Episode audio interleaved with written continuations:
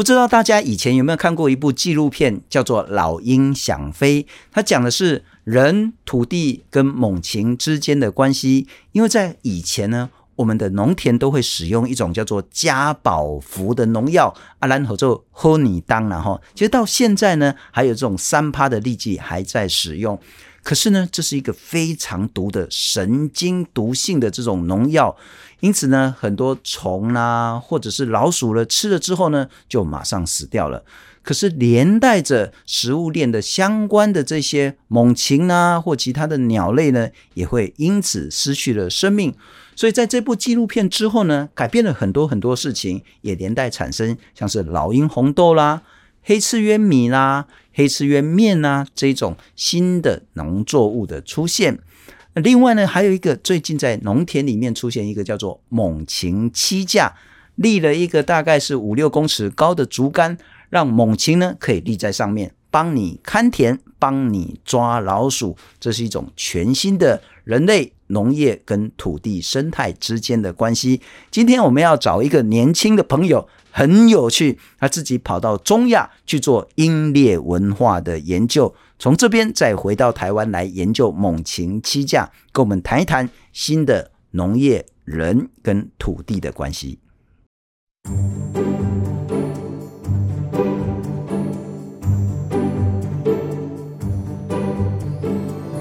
欢迎收听我们的岛 Podcast，今天要来介绍一个非常特别。有趣的年轻人，台大地理系的硕士应该很快就可以毕业了哈，因为他论文已经通过了。然后重点不是这个了哈，重点是他应该从大学开始就对猛禽老鹰了哈，非常的有兴趣，有兴趣到什么地步呢？自己跑到中亚蒙古哈萨克那个地方呢，去看人家如何用老鹰来打猎。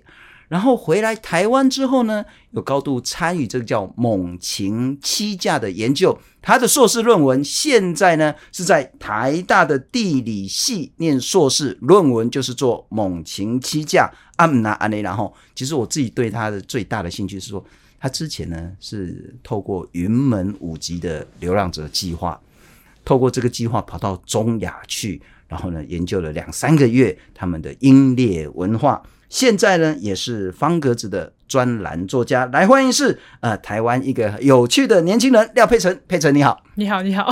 好了，先第一个问题说，怎么会对猛禽老鹰这么有兴趣啊？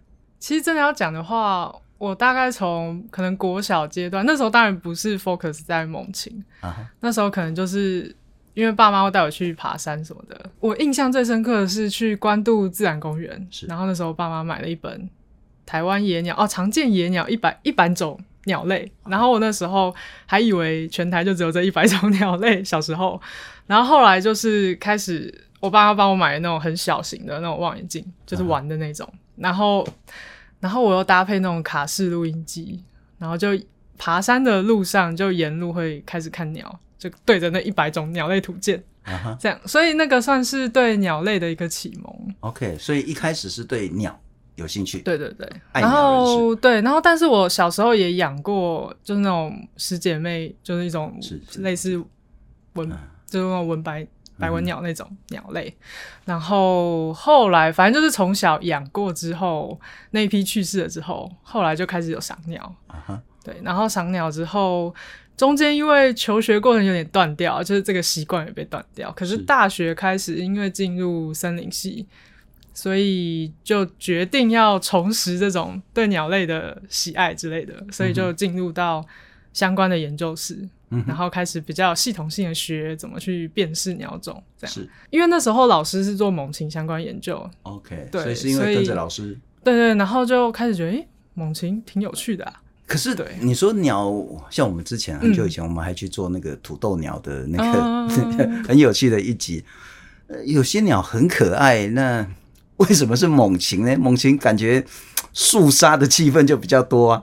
哦，我真的开始认识猛禽之后，发现猛禽其实都很猛，就完全不是我想象的那种很就是超级帅，欸，也会很帅啊，但是不是无时无刻都这样。哦，你说萌不是猛？对，猛禽都很萌，嗯，猛禽，猛禽哦，猛禽啊，哈，对，为什么？嗯、呃。例如说，现在台湾很流行的社团就是正正面鸟贴图的一个社团，是他拍很多那种猛禽正面照，看起来就很强啊，呆呆的这样，对，特别是大冠鸠看起来就笨笨的。大冠鸠其实黑翅鸢正面也是哦，比较帅一点，我觉得 还比大冠鸠帅。哎、欸，我看黑翅鸢感觉很可怕，你知道吗？就虽然它体积呃不那个那个体型比较小，然后，嗯，可是你看它就。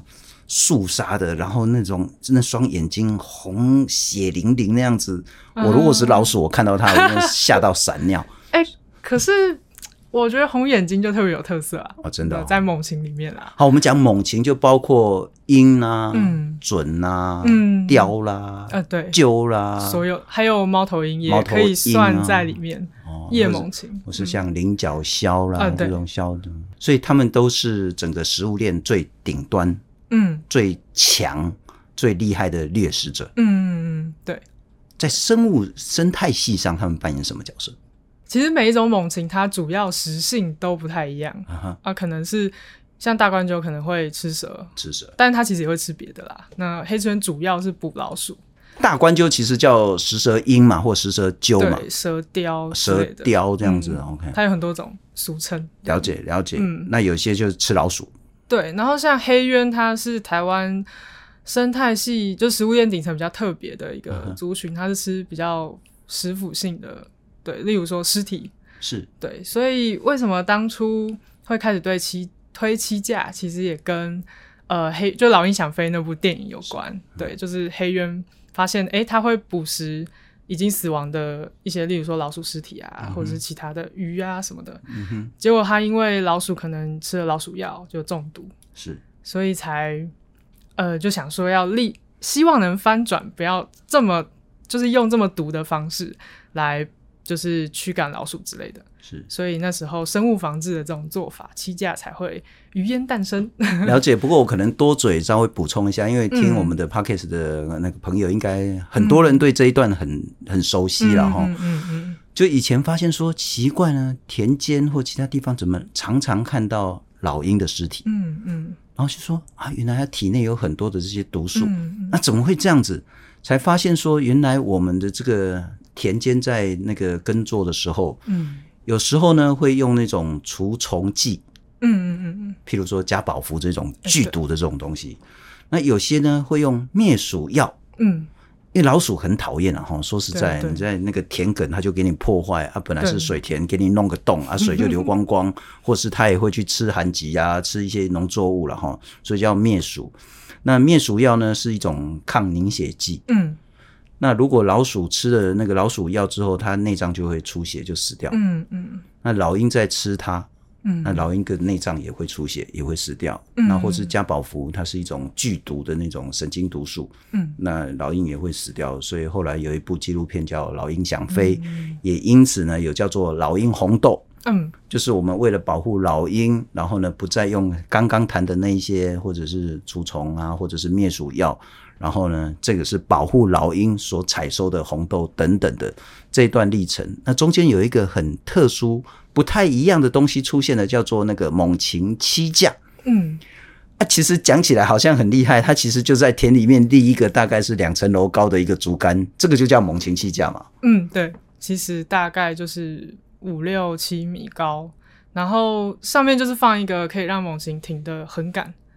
然后让它比较好停在上面，uh. 对。但是哦，刚才讲到抗老鼠药毒性，像黑鸢就是比较弱，就是，Okay. 但现在比较前几年才刚刊在期刊上的比较新的研究，uh. 是说其实黑翅鸢它的耐老鼠药毒性超级高的，就是超神奇的，不知道为什么，学者们也不知道为什么，但是就是因为它有这样子的本身习性的能力吧，Okay. 所以。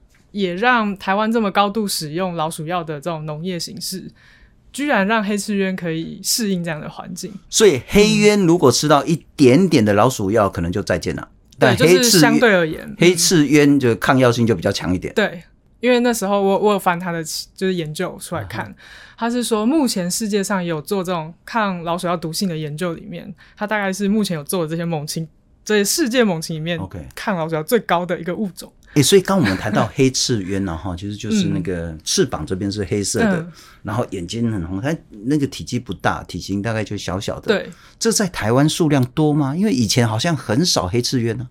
呃，它大概在两千年前的台湾岛本岛是没有的，啊，金门有记录啊，可是到两千年后，尤其是二零一零年到一五年，尤其一五年之后，它的族群数量是直接飙升。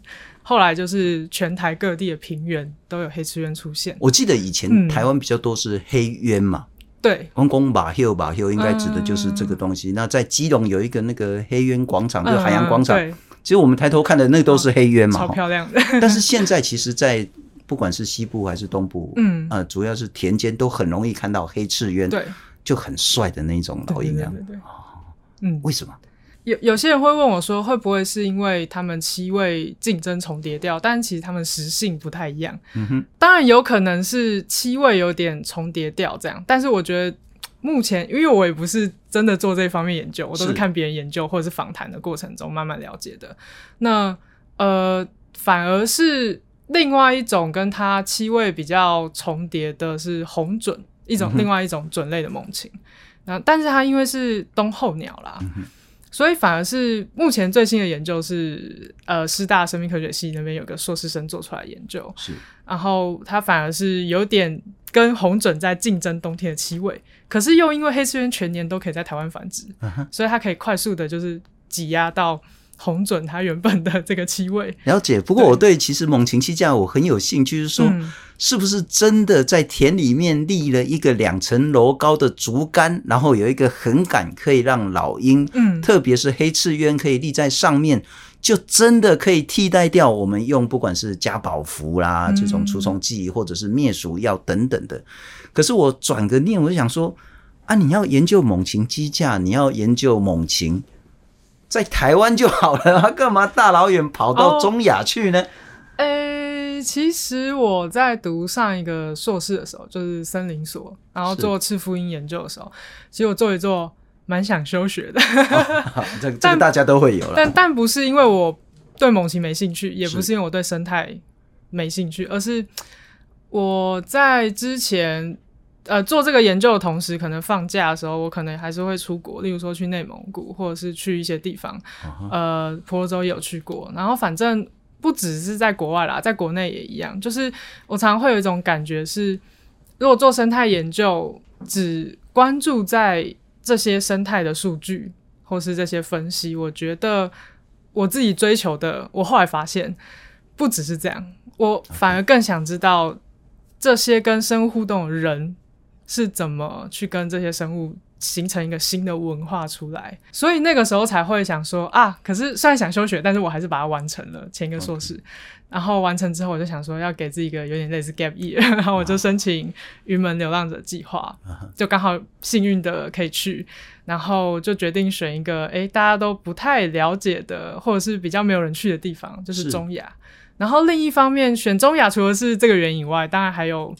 我之前在内蒙古旅行的时候，有遇到一个呃当地人，然后他捡到一只金雕，然后啊他是蒙古族的一个向导，然后他就说，诶、欸，他就把金雕养起来，然后他就跟我聊到，诶、欸，其实他们传统上有一个叫英烈文化的东西，只是内蒙古现在比较少人会就是。会这样的传统文化，所以他说蒙古或者是中亚哈萨克、吉尔吉斯倒是还有人保留、uh huh. 保存下来。是，所以我后来是查一些资料，发现诶，好有趣哦，我怎么没看过？我很想去看看。Uh huh. 也因为这样，就是各种原因叠加起来，我就决定哦，那就来去中亚看看。走所以你就是借着云门舞集的这个流浪者计划，到了中亚去流浪了三个月。嗯、对。好，台南那边应该就是游牧民族嘛，哈，对，就是我们最陌生的那种草原文化、游牧文化。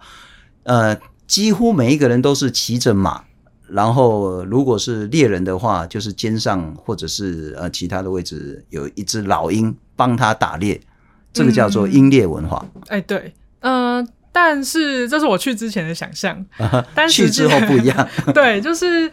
呃，其实我最一开始去的时候是去蒙古西部，uh huh. 然后西部那边反而不是蒙古族，是哈萨克族一群呃英烈人，就是其实现在保存的最就是当地人，不管是蒙古还是我后来到哈萨克斯坦这个国家，嗯、或是吉尔吉斯，其实很多人都会跟我说，现在就是最符合他们传统想象的英烈文化，可能就是蒙古西部的这群哈萨克族人是把它保存下来了。Uh-huh.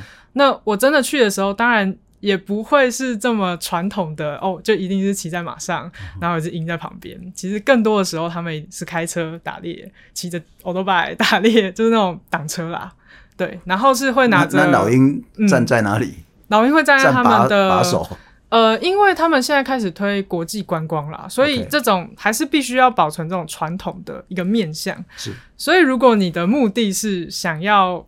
拍摄他们这种最传统的想象中的这种样貌，嗯、那确实是骑着马，然后他手手边，因为金雕是一种超级大型的猛禽，所以超重的，嗯、大概可以到七六七公斤都不是问题，就是一个在手上的鸟，然后你要长期一直骑在马上，然后有只鸟站在你的手臂上，不太可能，嗯、所以它其实有一个鹰架会架在它的手臂上，然后这个鹰架会延伸到马。马鞍上面、嗯 okay，然后这样就可以让它撑着，然后老鹰就站在他的手臂上。哦，那很帅呢。对，很帅，哦、是真的很帅。哎、欸，不过我觉得其实我大概能了解，如果说呃，单纯只是研究猛禽的生态啦、嗯，或者是一些身体或是基地的话、嗯，就少了一个东西，就是人。对。人跟生态、人跟环境、嗯、人跟土地之间的关系，嗯，所以你到中亚去，也许就是想了解啊，不管叫金雕，叫做英烈文化，嗯、或是游牧民族，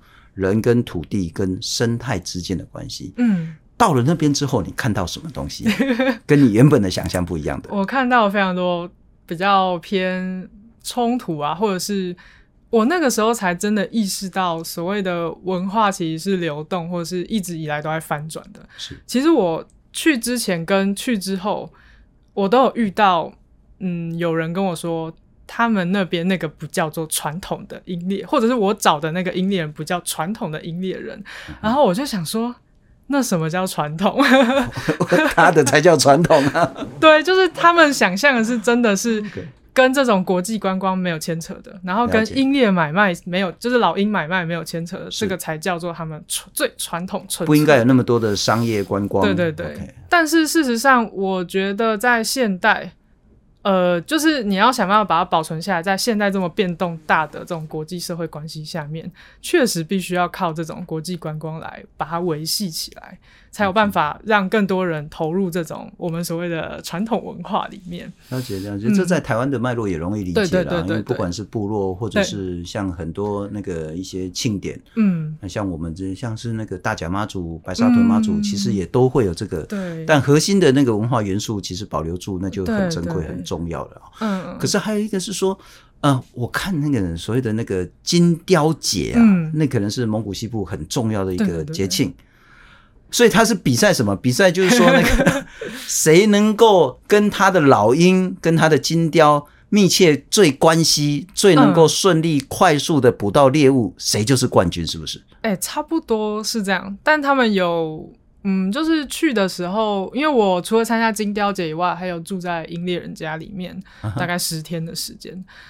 对，然后呃，我就会发现他们其实每天要做的事情，就是要跟他们的金雕培养感情，但是他们又会就是比较传统的做法，是要跟他保持一定的距离，就是又不能把它当成非常亲密的宠物的形式，因为如果跟它太亲密。那反而会有点丧失野性，yeah, yeah, 对，对，就是让他们去捕食的这种，把猛禽变成可爱动物就惨了。对，就是不太一样啦。那所以他们必须要在一个就取得一个他跟猛禽之间关系的中中心点，uh-huh. 感情的中心点，我觉得。然后他们每天要做的事情就是，诶、欸，主要会有两个训练啦，一个就是叫唤老鹰，然后可能是一定会用食物引诱，这很正常，可以想象。然后。呃，例如说，可能会有两个鹰猎人，然后一个鹰猎人去山壁上很远很远的地方，然后开始放老鹰下来飞，然后另外一个鹰猎人就要拿着猎物，呃，不，就是他的奖励肉类之类的，然后在那边叫唤它，然后让它飞下来，就是借由这个方式来培养他们之间的默契。这个叫唤音。对对.叫唤老鹰或唤鹰，然后就是 Eagle Call 啦，就如果翻成英文的话。然后，但是还有另外一个是比较进阶的，就是真的他们在草原上狩猎的时候，其实是要训练猛禽说：“哎，我一打开你的眼罩，你就看到草原上有一个东西在动嘛。嗯”然后他就要把它咻飞下去扑扑，就是有点抓住它。是，所以他们平常在训练这个默契的时候，就会有点可能有一个其中一个鹰猎人会骑马，然后拖着一个会动的。毛皮、狐狸毛皮之类，或羊之类的，然后模拟它好像在草原上猎物在动的感觉。是，然后他另外一个鹰猎人就会在山壁上模拟真的在狩猎的时候，然后他就会看有东西动，他就会飞过去，然后把它按住，这样。所以哈萨克或者是蒙古西部的那些、嗯、呃所谓的有鹰猎文化的人民，嗯，老鹰或是金雕对他们来讲是那种。非常重要，生命中也许是爸爸妈妈给他的一个礼物，以后陪他一辈子的这样子一个人跟老鹰之间的关系吗？嗯，传统上是他们呃有两种方式可以捕到，就是可以陪伴他的金雕，就是合作关系的这个金雕。Uh. 一个是可能在草原上设陷阱，然后他就会捕捉到可能不是最幼体的金雕，但另外一种是因为他们平常的主要。职业或者是生活形式就是放牧嘛，是。然后放牧要跟着羊群、牛群去走的时候，其实就会观察到草原附近，诶，哪边可能有金雕的巢。然后他知道那边有金雕巢之后，可能就会直接去取他巢中最幼的这个幼幼鸟，uh-huh. 然后从最幼的幼鸟开始把它养大。是 okay. 但是最传统的就是我看他们的一些研究啦，是说最传统的做法是五年内，就是你把它。陪伴你五年之后，他会把它放回去野外。嗯、那其实我当初去蒙古，除了住在英猎人家，我后来还有去找当地的鸟类保育组织。然后他是跟我说，其实现在他们面临一个问题是，呃，最传统做法可能是五年就把它野放，可是现在其实有越来越多鹰猎人不会把它放回去，就是可能就把它养着.或者甚至他也不会真的去草原上抓啦，他可能是在这种金雕的市场上买金雕回来，嗯、然后养。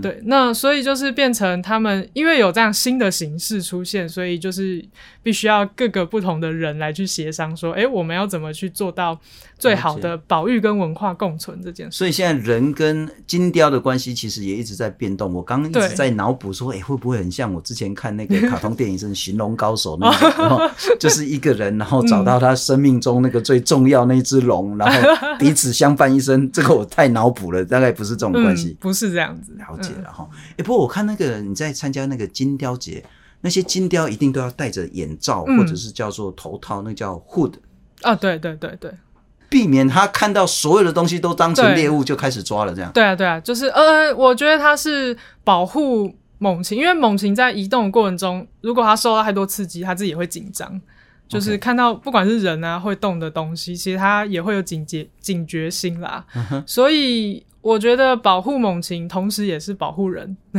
是，对，是，它是一个是，就是我一开始也以为它会不会是有点束缚它的感觉，uh -huh. 但我觉得它其实有很多意涵在里面，就是它为什么要戴头套这件事情。嗯，让它处于一个比较平静的状态，安稳的状态。OK 啊，但是一拿下头套，看到猎物就马上抓。嗯，就是它这也是一个默契的培养，就是训练。欸，那你去那边，你会骑马吗？那 人家咻一下就下去了，你不就是晾在那边吗？啊，这个就是问题所在。我的骑马技术，呃，我其实是你在台湾学骑马？没有，我到当地才学，而且还很烂。Uh-huh. 就是那个英猎人，他第一次带我出去的时候，真的是骑马就这样出去，然后放着我骑，然后我就可能就是，我觉得那匹马没有把我。把我摔下去就已经，他对我很客气了，是是是，但他都不理我，就可能走一小段，然后我怎么怎么用，他都不理我，然后音乐人就啊摇头回来帮我签，对对，所以总结来说，我还是不会骑马，哦，但是已经比我或比应该很多人厉害很多了，至少不会让马把我摔下去这种程度。那我真的觉得哦，就是。说实在，能够在年轻的时候有这种呃参加云门的流浪者计划，嗯，或者是自己去到一个喜欢或向往或是迷恋的一个地方，嗯，住一段时间，美其名叫流浪了哈，嗯，其实某种程度是在追求自己一个很重要的一个心灵上的一个寄托。嗯，回来台湾之后，又开始去做猛禽栖架的研究，嗯，那就回到我们刚刚在谈那个栖架这件事情。嗯呃，我们之前看到很多的问题，包括说因为用加宝服，然后或者是用灭鼠药，除了毒害了这些呃老鼠或者是所谓的害虫，嗯，当然也会让我们的农作物受到一些不必要的一些污染。那连带着相关的像是猛禽啊，嗯、甚至狗啦，甚至猫啦，可能都会受到毒害。对，所以我们一直在想说有没有其他的替代方案。刚刚那个问题就是说，真的有办法在我的玉米田、在我的稻米田、在我其他农作物的田里面立了一根两三层楼高的漆架，就可以不再用加宝服、不再用灭鼠药这件事。现在很多人在这样做了。嗯，就是至少我进入田野的初期，我也蛮怀疑这件事情的。就是我们栖架到底有什么魅力，可以让大家想，就是愿意去转做？那我后来发现，我进入田野之后，发现其实有硬要分的话啦，但当然更复杂。就是农友可能硬要分，可以分成两种，嗯、一种就是青农，不只是青农啊，就是可能某某种生命原因。对生涯的规划上面，他们哦决定回去务农，就是他们可能本来不是农夫，是因为现在就是慢慢的希望能有更多人农法进到这种农业实践上面，所以他们当然自然而然也会接收到这样的讯息，所以就会想说，哎，那我要一开始就要试友善的方式。他一开始就不打算用那种除虫除草的这一开始对，嗯、确实有这样一批人。是那另外一批可能是呃。呃，就是他可能是惯行的农法实实做的，诶、欸，结果因为受到各种原因、各种原因的因素下面影响，他们决定要转做，然后才会开始想说，那有什么方法可以替代掉原本的这种农业形式，然后才开始可能收集资料，或者是农事所啊，或者是有研究员来帮忙，然后就诶、欸、接触到七价，所以就来试试看，加加看，嗯、就是。硬要分的话，可以分这两种，但其实更复杂。我觉得在哦，第一种当然就是理念型的，然后这当然是非常敬佩，那也希望更多人是这样。但第二种可能就是要拿实际的数字来说服大家了。嗯，就是我立了一个期架，那如果刚好有黑翅鸢或其他的猛禽愿意来帮我抓老鼠的话，嗯，效果真的很好吗？哎，这个会不会太敏感？其实最不会不会。OK，我们的岛之前有做，就是雾峰农会那边在做的嘛。那我跟那边的农友接触的时候，也确实我发现，就我一开始在查的时候，新闻稿上面就是各种新闻报道，确实会讲，哎，这个黑翅鸢一天抓了几只老鼠，就是这种量化形式。但其实我跟农友真的接触的时候，我发现他们更常跟我讲说，哎，今天早上黑翅鸢出现了。你超幸运，就是我觉得这种，就是这种量化，或者是把它变成把黑翅鸢变成一种，嗯，比较生态功能这种讲法，虽然它还是很重要，确实是一个宣传的方式，可是我觉得真的跟农友实际接触之后，在他们生命里面或者是身体上面的。心情、感情上面的转变，其实才是最关键的。就是他怎么跟这个黑翅鸢互动，怎么重新认识一只猛禽，然后跟他产生了情感之后，他会越来越就是希望能跟他呃保存它，或者是跟它共存，那愿意去转做农农农业的实践方式，这样子。我、哦、这样会不会扯太远了？嗯、感觉就有一点像你在中亚看到那些鹰猎人。哦就是老鹰可以帮他抓多少个猎物，嗯、其实已经不是那么重要。嗯、啊，重要是他跟那只老鹰的关系了。我觉得有诶、欸，我觉得台湾目前的这种农业上面形式的转变，尤其以栖架为主的，就是我觉得正在产生一个人跟鹰，甚至是农田各种生物，不只是鹰的一个关系上的转变的一个过程。嗯、我觉得正在这个关口上面，是 就是大家再重新回去认识。诶，你的农田里有什么？那因为你重新认识了这些生物之后，你慢慢的就会愿意在农业的实验上面，就是你怎么种这个东西的过程中，去试验各种不同的农业方法。是，嗯，然后就为了跟这些生物一起共存。我觉得渐渐的有这样的趋势在，当然它还是少数，这是事实。不过这个改变就是要从少数开始嘛、嗯。对对对对，就是说，其实之前看到说田间有杂草就用除草剂，然后有虫就用除虫剂，有老鼠就用灭鼠药。嗯，这个观念其实都有很大的改变。对对，有一些杂草其实不是太大的问题。对，有一些虫那理所当然。嗯，那有老鼠，你只要不要太过分，其实我们也可以接受它。对，我觉得某种程度你在田里面立了一个猛禽栖架，那偶尔最好是天天看到黑翅鸢在你田里面，嗯、不管它有没有抓老鼠，嗯，那某种程度都是很大的荣耀，你知道吗？对，就是我发现有非常多农友，他的就只要一提到黑翅鸢，因为其实栖架上面不止站黑翅鸢啦，是也有各种其他的小型鸟类。或者是它不同的季节也会出现不同的鸟，甚至有时候会来一只迷鸟，它们也很惊喜。那晚上可能如果有架相机，你会更容易发现可能有猫头鹰会出现在上面。是，所以其实农友到后来的反应都是：哇，我田里怎么会有这些东西？我都我之前都不知道。然后因为知道了之后，就开始觉得哇，那我就有点变相又鼓励到他们，我这样转做农农法就是一种鼓励。因为他们来找我到我的田里了，是是是。不过当然我们还是比较功利的谈哈，好像其实如果是一样的红豆，嗯，它标榜我这个是老鹰红豆，跟小博赶快市场也不太一样了哈，嗯，真的，一样是稻米，一样是面，嗯，我讲说我这是黑翅鸢米，嗯，比如说乌蜂就是这样，黑翅鸢面。那其实都是一种很高度的，就是人农业跟生态一种新的平衡关系的一个高度肯定。对。那谈到七价，真的这么简单吗？因为你硕士论文就是做七价研究，就是我拿着竹竿插上去，然后弄个两层楼高，老鹰就自己过来了吗？嗯，跟我加干单没有哎、欸，就是其实我觉得，不管是农友还是平科大他们推广的这群研究员，还是呃。我觉得对于当地的生物而言，他们都有一段试验等待期。是，就是其实你刚架期架之后，不管对农友还是研究员来说，他们也都很担心会不会不会站东西在上面。嗯，所以那确实有很多农友会跟我说，他可能第一天没看到东西，第二天没看到东西，七天之后，诶，他看到黑翅鸢来飞了一下，但他没站。然后过了可能第十天，诶，他站了。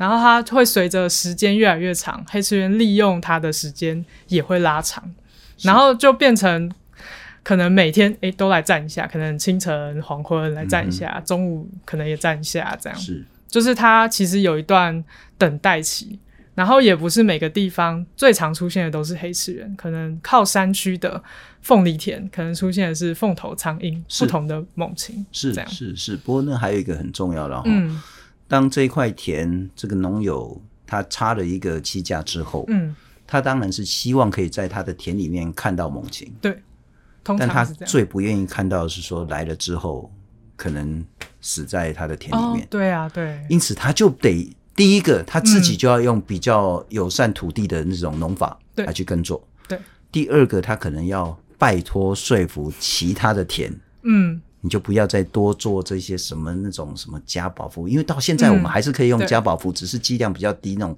三趴的利剂那一种。嗯、那可是它还是会有，一定还是会有伤害。嗯、那当然也更不要用那种灭鼠药。对，所以你就得说服周边的田地一起来做。对，那就是一个系统性的改变了。对，然后不同地方做法不太一样，像雾峰农会，因为是农会集体的，有点打团体战的感觉，是，所以其实当它在市场上慢慢打开之后，那确实会有越来越多农友，因为它可以卖出去，就是通路上面可以通顺。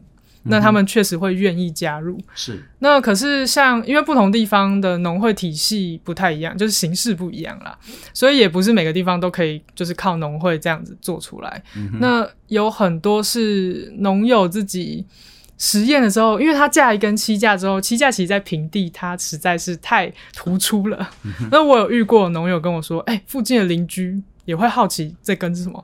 啊，然后他们其实也会跟邻居互动啊，聊天啊，跟当地的长辈聊天啊，就到后来变成，诶，其他人也开始好奇，然后也会关注七架上出现什么，嗯、然后渐渐的。